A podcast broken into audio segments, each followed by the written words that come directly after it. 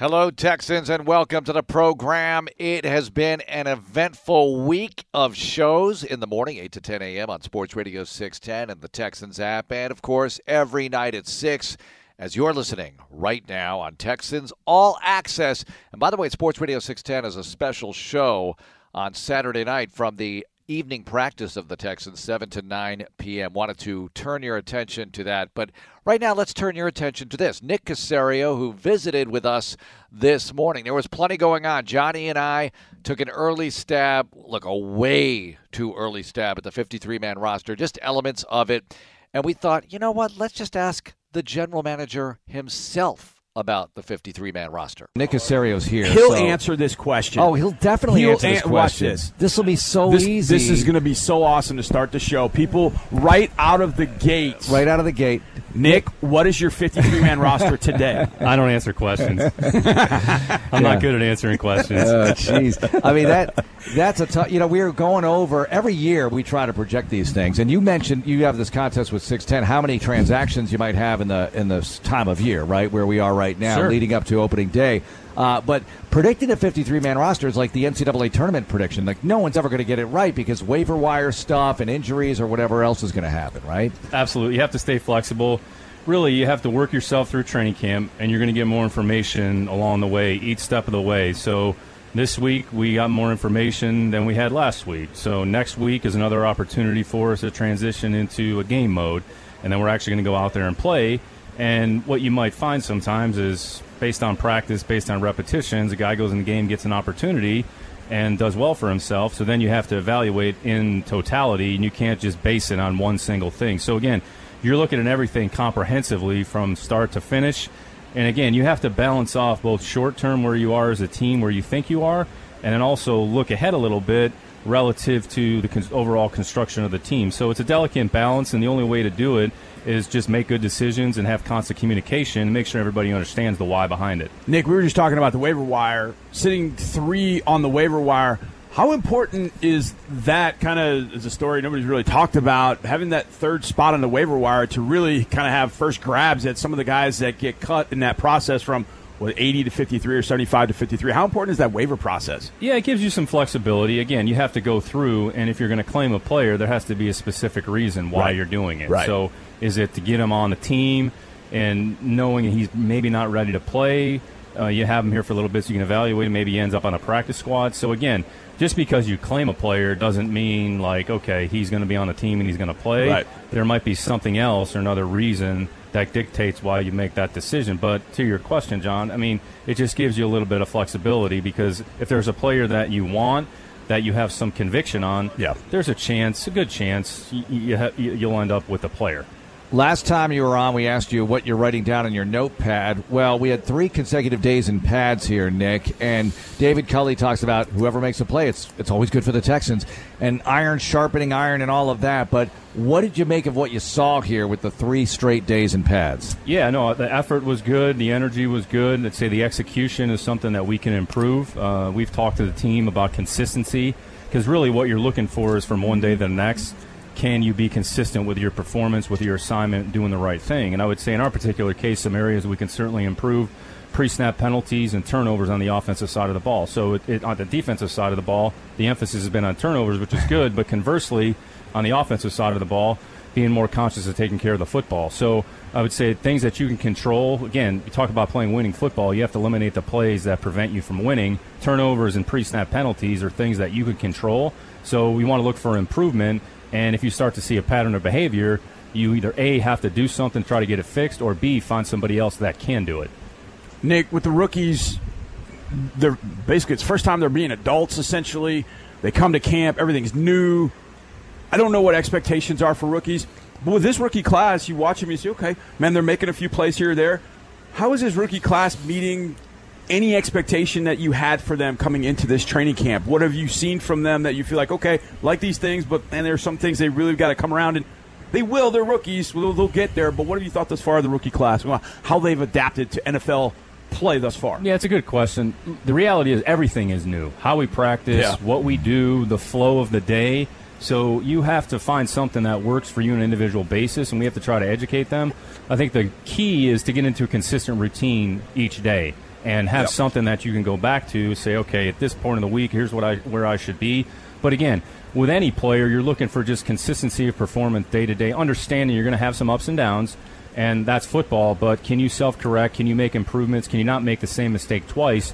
And again, I think sometimes expectation is kind of a tricky word because the expectations externally might be different than what your expectations are internally, and your ex- internal ex- expectations are. Are they making progress? Are they doing the right thing? Are they moving forward as opposed to going backwards? So, Yeah. not to oversimplify it, but I'd say that's how uh, we, we look at it. Well, you have these training camp reps out here, and there's so many more of these for every player versus whatever anyone's going to get in the preseason games, right? So, how is the exchange rate between the value of making plays in those games versus what they've been doing out here in camp and practice against each other, especially in pads, as far as their chances go to make the team? it all factors in, Mark. And the thing about the preseason too, which you have to be very conscious of, is who they're playing against. Again, it's just the reality of the situation. So, h- who they're who they're going against, who's the level of competition. Again, look, there's 90 players on just about every roster, and not everybody's going to make their respective teams. There are going to be some players that aren't going to be playing; they're going to be on the street. So, again, you want to make sure you're evaluating the player the right way with the right information. And again, it's in totality. You're taking everything top to bottom. What goes on in practice? What goes on in the game? Do you put more weight on one versus the other? I don't think so. You know, you'd like to see it in live performance. Um, and again, some players have a more difficult time in practice, and then they get to the game and it's something different, and then you try to say, okay, what's the gap? You know, wh- what happened there?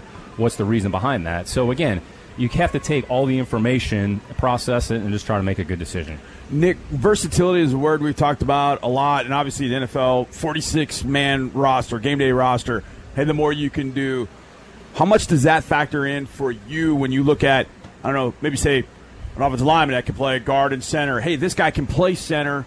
Um, he can, if, if something were to go wrong, he could step in there and play center. Hey, this guy plays corner, but if we needed to, you know, he could play the nickel, or he could end up playing safety if we need him to. How important does that get factored in with this particular group of guys you have? it's critically important because you can only take so many players to the game, and you can't have a backup for every position. So, specific to the offensive line, you're typically going to have another tackle, another inside player, somebody that can play center, and you really ideally like to have that next inside player be able to man all three spots. And the same thing at tackle. So, your third tackle, if something happens at right tackle, okay, you're better off putting that tackle at right tackle Yep. or moving the guy on the left to the right.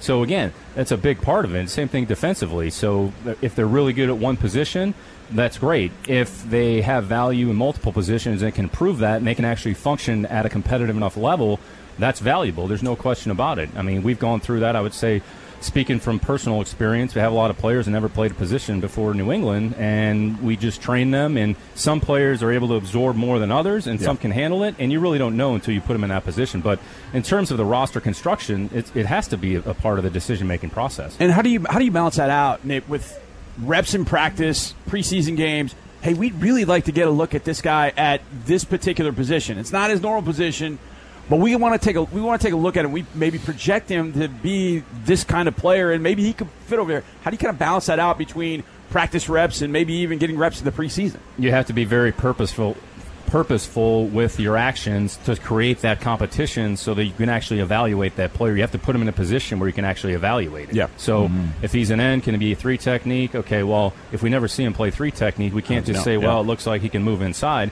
You actually tangibly have to see it so then we can see, you know what? That's not the right thing for him. Maybe he's better off doing something else. So you have to create that competition. You have to be purposeful and have intentions behind it and, you know, give the player the opportunity that, uh, that they can be successful. Nick, give us a taste of where we are right now in camp. Lighter practice today, night practice tomorrow. Is that a little bit of a dress rehearsal, body clock wise, if nothing else, for the first preseason game, and then next week, game week? Yeah, I'd say it's just kind of the flow of the week. So we've had three good days in pads. Uh, today, kind of lighten up. I'd say this is definitely more of a teaching technique fundamental day. So again, it's not go out here and we're in a walkthrough. Again, you can get a lot done in a walkthrough in terms of knowing what to do, seeing who's doing the right thing, and you can still work on your fundamentals and techniques. And then tomorrow, it'll be more of a, I would say, a continuation of what we've gone on, what's happened the first three days. They might do a, a period live or two, but it's not going to be anything that drastically different. And the players are off on Sunday, and then we'll go through the week next week and leave on Friday and go play a game on on Saturday. So again, part of it is operation as well, like the Mm-hmm. traveling and the schedule and getting their players acclimated to that flow of the week. So there's a lot of things we're trying to balance off. But again, we're just trying to do the right thing each day and to give our players the best chance for success. Nick, is the fullback dead? Uh, I think it depends what you're doing, John, and, and when you're going to use it. So there's some benefits to it, and there's also some, you know, maybe some negatives. So again, you have to figure out what do you want to be, how do you want to play, where do you use that player, Yeah. um, and again, what are you trying to create with that player in the game? So there's a place for it. You Yeah. just have to figure out if it fits within the context of what you're doing offensively. Because it felt like in New England with James Develin, you had the perfect opportunity and the perfect guy that if you wanted to do some 21 personnel, like, hey, you could put Develin in the game and you could go a whole series with it and, and really move the football that way. And it seemed like you guys did that in 2018. But then you've seen other teams, obviously, don't even think about putting a fullback on the field whatsoever. They don't even carry a fullback on the roster. So it kind of goes back to the versatility question. Can you take a tight end and put him at fullback, or could you take a fullback type and put him at tight end? I mean, how do you kind of look at that aspect of it as well? Yeah, it's a great question, John. If they can do it, I think is the answer to the question. And Yeah. again, it's what are you trying to get accomplished offensively? Like, what's the reason that you're putting that player on the game? Yeah. So, you know, again, is it to create maybe a matchup to get a certain defensive personnel grouping? Is it to move other players around offensively so then you get into the mental capacity of that player to line Yeah. up in different formations other than the home position? Yeah. So, again, what are you trying to accomplish? How are you trying to use that player and what's the end game? Yeah. I think that's a part of it. So, there, look, there's a place for anybody on the football field. You just have to figure out what you're going to do with them and how to do it. Nick, everybody wants to know about the quarterback, so give us a snapshot of what you're seeing in the passing game so far, that development. Yeah, I think overall it's just consistency. So there've been some good plays, there's been some bad plays. I think we got to you know need to do a better job of taking care of the football. Now, sometimes some of that it's it's not on the quarterback. It's a combination of are the other players doing the right thing? Did the player fall down? Is he going the right spot with the mm-hmm. ball? So again, it's never about one player or about he did the wrong thing. It looks on the surface when you just watch it and say, okay, well, this is what it is. But that's where you have to do a deeper dive. So I'd say the big thing is consistency, getting in and out of the huddle, getting the play call, taking control at the line of scrimmage, and at different points, each player is showing the capacity to do that. So again, we'll continue to do that. We'll continue to put them in positions where they got to make good decisions. And again, playing quarterback, a lot of it is just about making good decisions and doing the right thing for the team. A lot of Tyrod's game historically has been, or not maybe a lot, not the majority, but some of it at least, has been getting out of the pocket, making plays on the run like that, and maybe in a designed way as well. How hard is that to simulate to make that happen out here? Uh, yeah, again, because practice is to a certain extent a little bit controlled. So Yeah. again, you're trying to train reactions and you're trying to train, you know, different situations. Some of that is a little bit more realistic in a game situation. So again, what you have to do offensively at times, you just kind of have to react to what happens on defense, and a lot of it is just understanding what's going on on that side of the ball. You know, because ultimately that'll dictate what we're going to do on the offensive side of the ball. So. Um, again, there's certain things you get a better grasp and feel of in practice than others, and there's other things it's a little bit easier in a game. So, again, we'll just take it as it comes. Nick, as we were coming into this training camp, I think we all used the word. I think you talked about the word, the C word, competitiveness.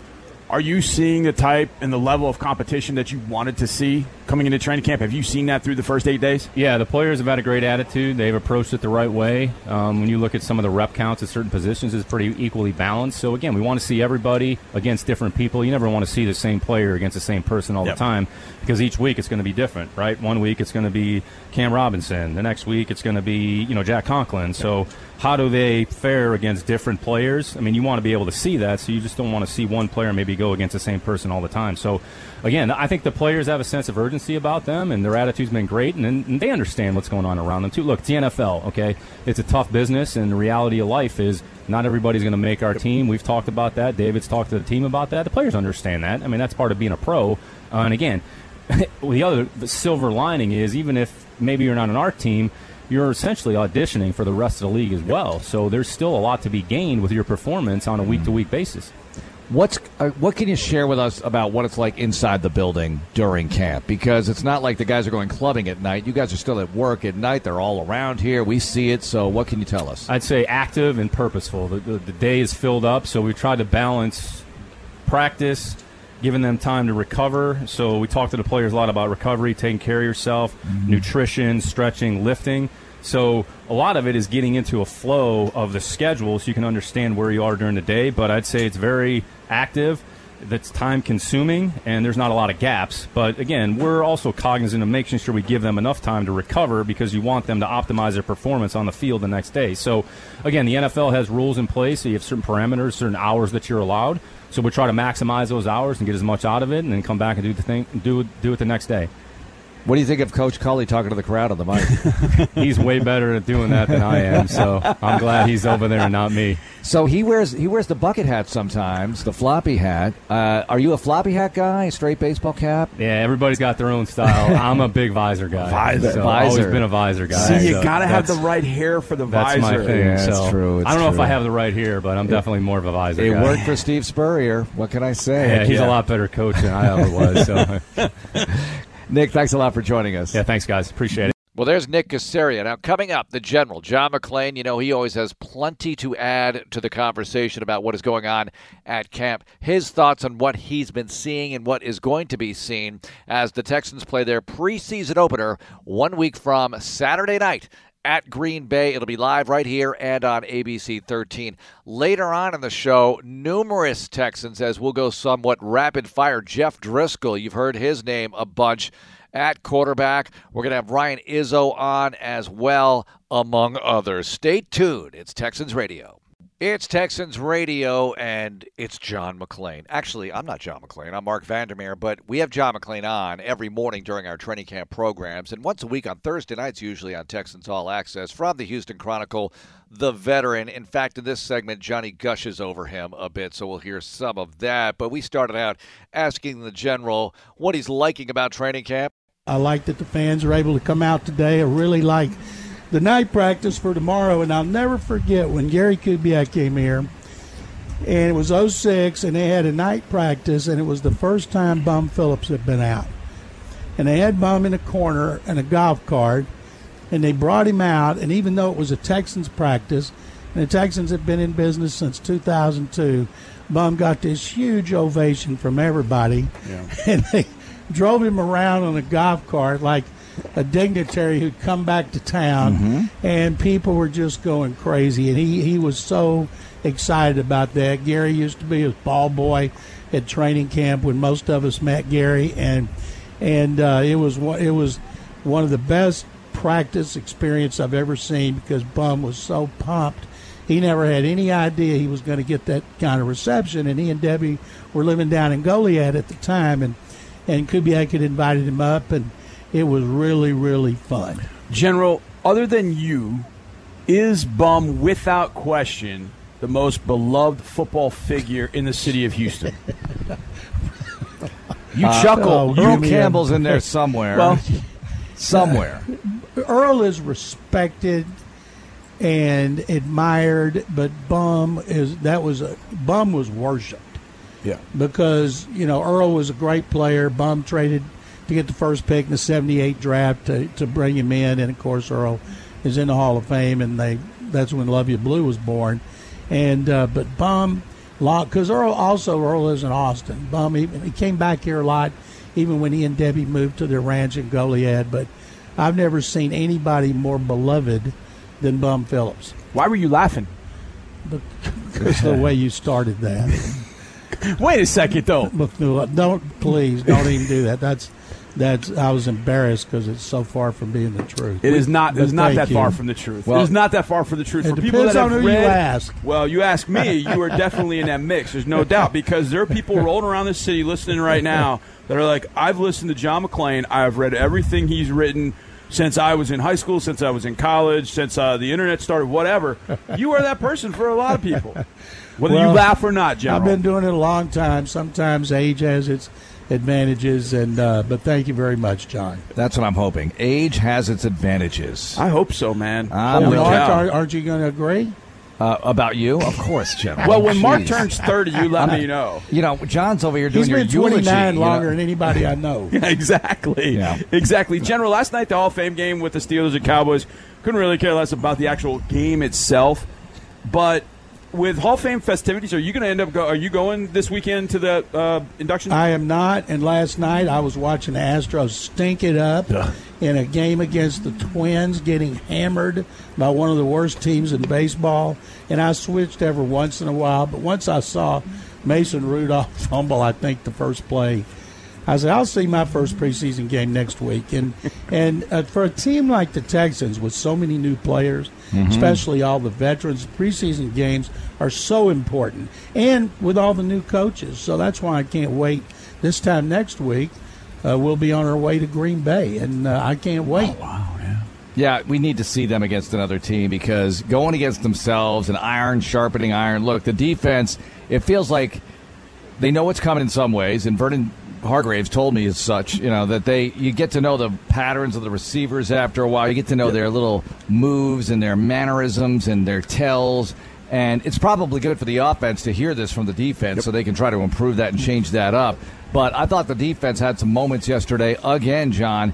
Uh, but still, with the first team offense led by Tyrod Taylor, I'm optimistic that they'll be able to run the football and do some play action, and he can make some things happen the way he has been doing in this league when he's been with successful teams. That's a great way to put it because they are going to run the ball more, and you can't see that out here because they mm-hmm. don't kill the running backs. Right. And he doesn't run over people. Although yesterday, an interesting case, Neville Hewitt, linebacker, started 16 games for the Jets, led them in tackles, running with a second group He'd been with the Jets. He spent his whole career in AFC East.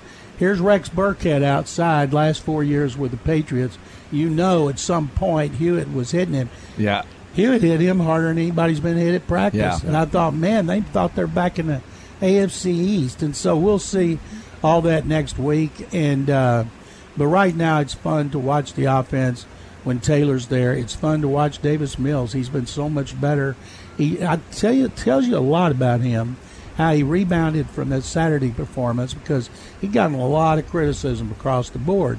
And he's human. He knows it. His family knows it. They keep up. And he's bounced back big time this week. And that, that to me, is a big step for him early in his learning process. John, this rookie class, take Davis to the side. I want to ask this of Nick a little bit later about expectations for rookies. Obviously, previous coach here didn't have a lot of expectations on rookies at all, and maybe that shortchanged some of the young guys getting opportunities early. But this rookie class, John, I leave practice every day, and somebody will say, "Hey, what happened?" And the first names that pop into my head are Roy Lopez, Garrett Wallow, Nico Collins, you know, Brevin Jordan. The, the, rookies are popping in my head. Are they doing the same for you? What have you thought thus far uh, the rookie class 2021? Well, I don't expect an immediate contribution because there's so much competition. Like Roy Lopez. Roy Lopez, 6'2", 318. They like him. He's going to play over the center, nose, and a four-man front.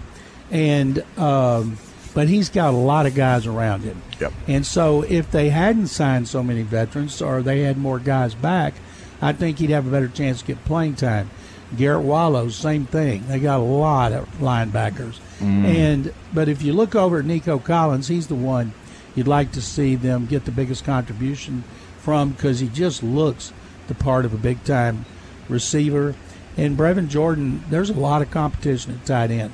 Are they going to keep four tight ends? They have so many players at other positions. Can they afford to keep four tight ends, and these three preseason games will determine that. Let's get back to the D line for a moment because I think it's the toughest cut on the team. There's no doubt in my mind. I agree. I'm going to read you some names here. And, and you just uh, you don't have to stop me, but just think about these names as we roll through, and think about: Are you going to keep eight, nine, ten of these guys in this in this four? They three? may force themselves uh, on. Demarcus Walker, Jordan Jenkins, Jonathan Greenard, Jacob Martin, Whitney Mercilus, Roy Lopez, Ross Blacklock. I mean, you could easily come up with a scenario where they all make it. All those guys make it. What did I just read? Seven names.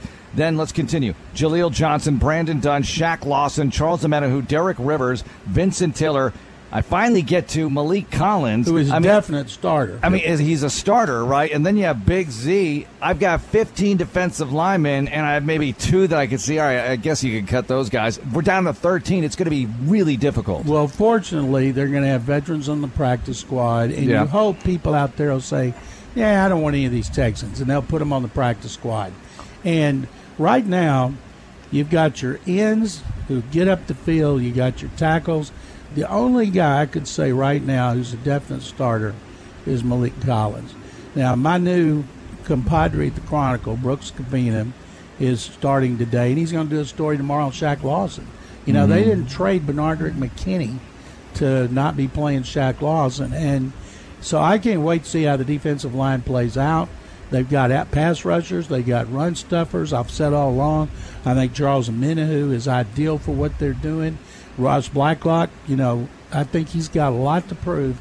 We talk about that cliche, chip on your shoulder, which is a lot to prove. And I think that uh, we'll see a different Ross Blacklock. I, and, as Lovie Smith pointed out, it's not just four starters. There's going to be a whole right. lot more who are going to play, and that's why they play preseason games. And it is going to be a tough cut, but man, it's it's good that you have so many on the practice squad and so many veterans. Jaleel Johnson started 16 games for the Vikings last year. Yep. I mean, crazy. Mm-hmm. Look, Azoya Alofa right, Johnny? Yes, very good. Big Z. Big Z. I got it. Big, Big Z. I got. I got his name. Time. I got his name. It's funny because you, you mentioned it's hard to name the starters except for maybe Collins. Yet it's easy to name rotational players. Like, oh yeah, yes. these eight, they're definite. Although yep. then you can I go can't, deeper. I can't name just eight. Rotational I know it's tough. Players. It's tough. I was just giving a sort of example there. Yeah, one area, John. I, I know defensive line is going to be tough. I agree with you guys. I think that's going to be tough. But I do think there are some spots where I go, you know what? I was ready to write a few guys off, and then I watch them in camp, and I'm like, you know, I don't know. On the D line or in general? In general, and mm. one of hmm. those is a defensive back because after watching last year, I thought Vernon Hargreaves, nah, I, I don't, I don't. He see started it. 16 games. Doesn't matter. I don't care if a guy started 16 games or he sat on the bench for 16 games. It doesn't matter. The guys they were bringing in or they had, I think, were a they step. It felt like at the time they were a step above what Vernon. And Vernon played all 16 games outside. And I didn't think at the time I thought Vernon was an inside guy. And I think they felt like last year Vernon was an inside guy because they were, had Gareon Conley to go with Bradley Roby. That's the way they were going to roll. And when Conley was not ready to go, uh, and that flamed out, they put Vernon outside. I think Vernon has struggles in last year's defense too. But in this camp, I think he has been very, very good. And I don't think it's a fait accompli that Terrance Mitchell is a starter at corner. What do you thought about Vernon Hargreaves, Terrance Mitchell, and kind of that corner battle? Well, they've had Mitchell as a starter since camp began, opposite Roby. They're going to have to have two starters besides Roby for the first game against the Jaguars since Roby's suspended. I wrote about him today in my column, and uh, I look for him to have a big season. You know, there's another guy that's got a lot to prove. They got a lot of. There's so many chips on their shoulders. They yep. should be put where they're wearing them up as much as their shoulder pads. and Terrance Mitchell started 16 games for a playoff team last year, yep. the Browns, and so as as David Culley, Lovie Smith, Tim Kelly, all the coaches about the c word competition makes everybody better. And I think the fact that Terrance Mitchell's out here running with the ones has helped Vernon Hargreaves have a better camp. Desmond King II, who we talked to for the first time yesterday, he's come in here, blown everybody away as the slot corner. They'll start three in almost every game. They've got depth, and they made the fewest changes in the secondary, specifically at safety. So, uh, but if they don't get that pass rush, and the front seven doesn't stop that run, those guys are going to be set up last year. And the two stats I know that I would bet any amount of money they will not be last against the run, and they will have more than nine turnovers. John, what do you have going on in the Chronicle? Uh, I've got, uh, let's see, I've welcomed Brooks Kubena. That's him standing over there from Clear Lake, and uh, I'm trying to tolerate him as a Longhorn. He hadn't got on my nerves yet.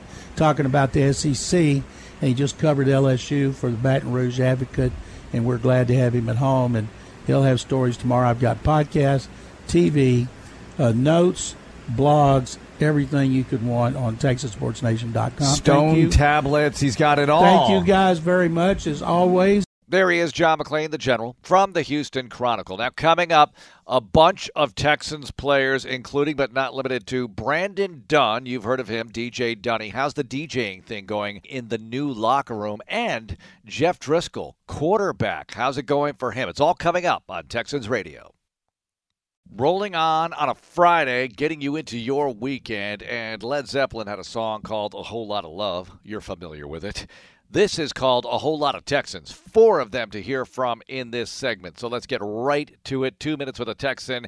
And first up, out of the rainstorm today, the team was doing a sort of half speed walkthrough type practice today in front of the fans and it started to pour. The fans were dry because the stands are so great, just covered up.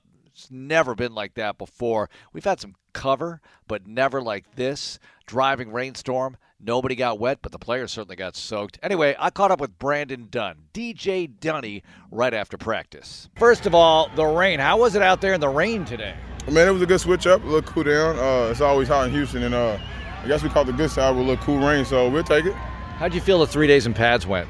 Three days in pads went well. Uh, you know, uh, not just speaking for myself, but just as a team situation. You know, rustiness as always around this time of camp, especially when you put pads. When we have five days of acclimation, but you know, football starts when pads get on. Uh, it's been good. It's been physical. Uh, you know, a lot of guys have been getting a lot of reps, mental reps on the side, and physical reps. So, you know, we got three days in pads, so that's really not saying much. We got to keep going.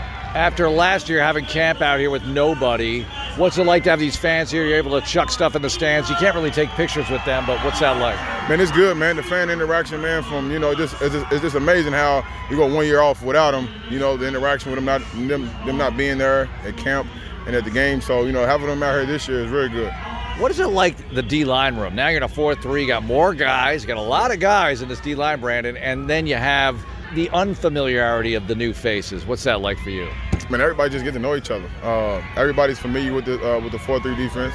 Everybody's familiar with Lovie, you know, his history. And, uh, you know, everybody respects and works hard for Coach uh, for Coach King. So, you know, everybody just uh, competing, you know, uh, it's camp. You know, but at the same time, we make it fun in that room. That room has gotten, you know, has got a lot of it's got a lot of dudes in there. It got bigger, and we all just having fun and we playing ball and we all getting to know each other. We saw the high tech locker room, and your locker has the corner, right? Yeah. You got the corner spot, which seems like the primo spot corner to me. suite. Yeah. I got the corner suite. You know what I'm saying? Uh, as much needed. You know what I'm saying? I guess it's a respectful spot. You know, uh, I, don't, I don't have a cane yet. You know, I don't have a cane yet. There's a couple things that you know I got to work with. You know, with management. You know, our HR. But you know, I, I'm happy for right now. What about the music? Because you're the DJ, so how are you handling that with the new locker room? I'm doing good, man. Uh, you know, uh, they, they got a, a wireless aux cord, so we got a couple, uh, uh, I guess, apps that I gotta uh, download so that way I can control the music. So it's just working good, man. They taking care of me. That's what I'm saying. I'm not gonna complain much, but it's still some stuff I need. Sounds good, Brandon. Thanks a lot for joining us. No problem. Th- Thanks for having me. All right, let's keep it going here. Quarterback Jeff Driskel on that depth chart with Davis Mills and Tyrod Taylor. How is it going for Jeff Driskel in training camp so far this year? Camp's been great, and being out here with the guys. Um, you know, there's a bunch of new guys, uh, so everybody's kind of doing it for the first time, getting to know each other. But it really is a great group of guys and a great staff. So it's been it's been good. Uh, we're all working together to get better, and uh, you can just see us, you know, gaining momentum day in and day out. What's the communication like between you, Tyrod, and Davis out here on the field? Yeah, no, the, the room's been great. Um, you know, we all bring something different to the table, uh, bouncing stuff off of each other. So uh, it's a really good group. It's a unique group. Um, Tyrod's been in the league 10 years now. Um, been on a bunch of teams, been in a bunch of different situations, and Davis has kind of taken it all in. And uh, you know, he's, he's a really smart guy, and uh, it's just been it's been good to work with both of those guys. How do you like being in pads and doing that two-minute stuff? Oh, it's awesome. You know, you can you can feel the energy. You can feel, um, you know, the pace of play kind of pick up a little bit. And you know, football games are won and lost in this league a lot of times by just a few points. So, um, you know, end of half, end of game situations are huge. What's this system like, and how does it compare to other places you've been in the league? Yeah, I mean, you know, every every system has you know some things that you you know might call more often but i mean at the end of the day football play is a football play and it's just learning the little nuances that uh, that makes you be able to execute at a high level. When you came in, you were the new guy, but did it kind of help that everybody's a new guy here, or so many players, about 50? yeah i mean that's just part of the deal in this league. Um, you know i've been on you know three or four teams now and that's the same with a lot of these guys. So i mean i think it's a very mature football team um, but like you said it is a bunch of new guys and we're all kind of you know figuring it out together but uh, makes it easy when it's you know, high character guys All right, you're from Florida, so how does this humidity heat situation compare with training camps in Florida? Yeah, it's very similar. You know, it's it might be a little more humid here. You know, you always in Florida you always say it's the most humid place in the world, but it's it's pretty heavy out here as well. So, so uh, gotta hydrate, that's for sure. All right, thanks a lot, Jeff. Good All luck. right, thank you, appreciate it. Okay, let's keep this going. A defensive back trying to make a name here for himself in Houston, Tavierre Thomas, and no one can get to know a player quite like Johnny Harris. Let's listen in. catch up with a guy that is very intriguing for this roster. Played with Cleveland Browns last year. went to Ferris State. That's very interesting to me, Tavierre Thomas. Welcome to Houston, man. How you feeling? I'm feeling great. Uh, nice to be here. Great to be here. Just want to keep working hard and getting better each and every day. Help team win. I got to start with this one, man. And I know it's last year, but I got to start with this because I felt like one of the best wins for any team last year was that game that you guys beat the Steelers in the playoffs. Oh. You got no coach. You've got one other coach back home. You got, I mean, players are missing. Uh, Bitonio doesn't play. What was that night like, and especially against a team like the Steelers that have been your rival? What was that game like, winning that playoff game in Pittsburgh like that? It was the best. It was the best feeling ever, winning that game. Everyone just stuck together. We knew we had our coaches out and our players out, so everybody just stepped up and did what they had to do to get the dub. And it was just fun. Everybody was out there just having fun, running around, and we came out on top. And that was your first playoff game. What's that experience like as a player, man? We've had a few here, and I've been on sidelines for a number of them. What's that like? Your first one as a player? It's an amazing. It's amazing. Like it's nothing like it. Like every the crowd is just into it. Even though we didn't have a full crowd or whatnot, yeah. it was still just everyone there, and it was just all hype. Every time we make a play or something, the whole defense, sideline, offense, everybody was just together having fun. So it was just the best feeling in the world. Now you went to Ferris State, so the people use the word grind a lot. Like, hey man, I'm grinding. Now, you come from Ferris State and you get in the NFL and you stay as long as you have. You have really gone through the grind. Oh, yeah. What is it about just toughing it out every single year coming from Ferris State? Do you have sort of a chip on your shoulder like, hey man, I got to prove myself every single every single time I'm out there? I didn't go to the Alabamas or the Oregons. Oh, yeah. Do you have that chip on your shoulder when you're out on the field? Oh yes. That chip is on my shoulder at all times. Like each and every year, each and every day, I just try to get better and better each and every day, and just learn from the older guys and learn from the guys that came from those type of programs and just take everything I can, be a sponge with all the veterans or whatnot, and just keep coming out each and every year and just balling out, do whatever I got to do. If it's special teams, defense, whatever I got to do, just do it, and just the sky's the limit. Just keep God first and just keep grinding, like you said. Detroit to Houston. I mean, eventually. I mean, you had other stops. Detroit to Houston. Now I know one other guy on the roster that's made that, and that's oh, yeah. Desmond King. Oh, yeah. Did you guys know each other growing up at all, or were you in different circles? What did you guys know each other? I know you're probably a little younger than Desmond, but did you know him growing up at all? Oh yeah, that was my dog. We played PAL together, high school he went off to Iowa. I was trying to go to Iowa. Yeah. I couldn't get an 18 on my ACT. We were best friends growing up, and to be here with him today is just it's an amazing feeling. Like when I heard the news, once I signed, then he signed. We like had a party back at home. Like both our families real close, so we was always together, and now we're we're together even more. So it's going to be great being with him. Does that make the transition to a new team easier? Oh, yeah. Just having somebody that you can at least go to the locker room and go, man, hey, it's hot out there. Hey, where do I go eat? Where you want to go eat? So how does that make the transition easier for you? It's, it's way easier. Like I have one of my best friends and then I have like eight other teammates that played with me in Cleveland. So yeah. once I got the word that Houston was um, wanting me here, and I had all the other guys coming and guys that was here, it was just like it was just perfect fit. It's not like I'm too far away. I always got someone that's family oriented with me, so it was great. All right, I started this a few uh, few practices ago. Say something nice about. I'm not even going to ask you about Desmond King because you just said something very very nice about him. But I'll ask you. Say something nice about your DB coach Dino Vasso. Oh yeah, Dino. He's the guy. He young. He's he's he want to be young like us, but he a little older. But it's just like a like a father dad type relationship with all the guys. So it's a great feeling to have a younger guy even though I had an older, little older guy last year, but it's it's a great feeling to have those two experiences. And with him, it's just great because the transition is good because he's young and he yeah. can he know what we is and we yeah. know what he is about. So it's great. Say something nice about Lovie Smith's beard. it's long, long and great. All right, say something nice about a former Browns teammate who I talked to the other day, Tae Davis. Oh yeah, that's my dog. That was my special teams ace right there. Me and him was always a one-two punch on special teams when our other guy Cordero. But me and him was always right next to each other, twisting off each other or whatnot. So I know him, he know me. We got the same massage therapist. So like that's my guy right there. That's my guy. Just big. He's just bigger than me, but I'm a linebacker at heart. you really are. You do play a little bit like a linebacker, but I'm glad you're here, Tavierre. Thank you very much for your time. Thank you. I'm glad to be here. Thank you. I appreciate it. John Harris with Tavierre Thomas, one of the many DBs trying to make this 53 man roster. Can't wait for the preseason opener a week from Saturday night against the Green Bay Packers at Lambeau Field. All right, we've talked a lot about tight ends. We had Anthony Auclair on this morning, and he's from Canada, and he's been getting a lot of meaningful reps. So has Ryan Izzo, who wears the number 45, kind of looks like a fullback a little bit, but he plays tight end.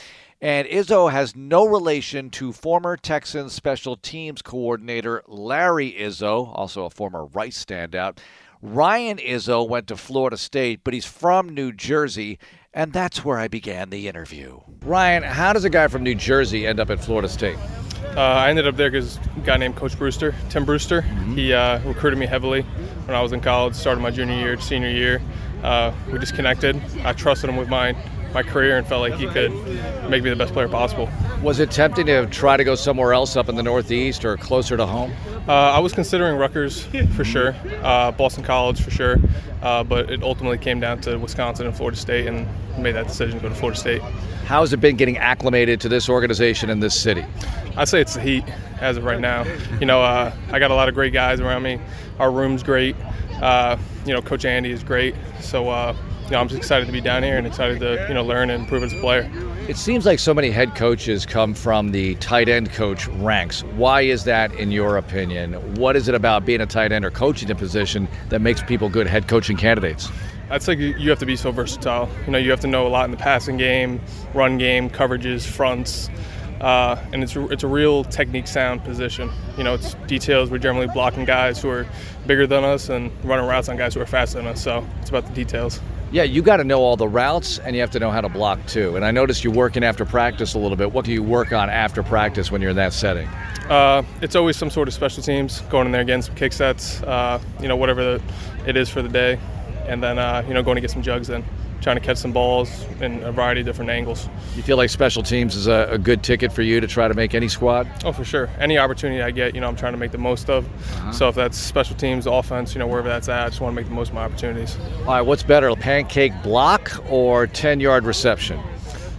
I like both. both. Both get the same feeling. You know, you you pancake somebody, you see that running back fly by, or you get that catch and you know make a big play to move the, move the chains. Either or, it's it's a great feeling. All right, Ryan, thanks a lot. Good luck to you. Thank you, man. Appreciate it. Take care. Nice to meet you.